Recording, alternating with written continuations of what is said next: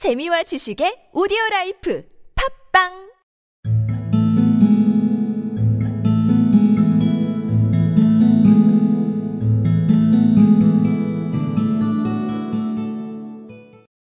The Gift of the Magi by O. Henry.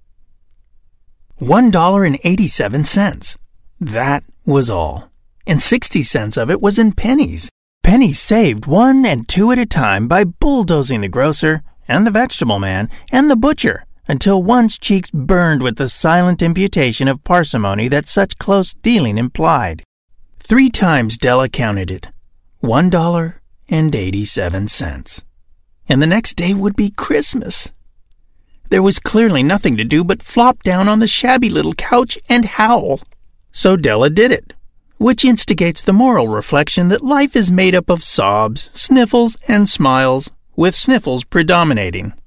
While the mistress of the home is gradually subsiding from the first stage to the second, take a look at the home. A furnished flat at $8 per week. It did not exactly beggar description, but it certainly had that word on the lookout for the mendicancy squad. In the vestibule below was a letter box into which no letter would go, and an electric button from which no mortal finger could coax a ring. Also appertaining thereunto was a card bearing the name Mr. James Dillingham Young. The Dillingham had been flung to the breeze during a former period of prosperity when its possessor was being paid $30 per week. Now, when the income was shrunk to $20, though, they were thinking seriously of contracting to a modest and unassuming D.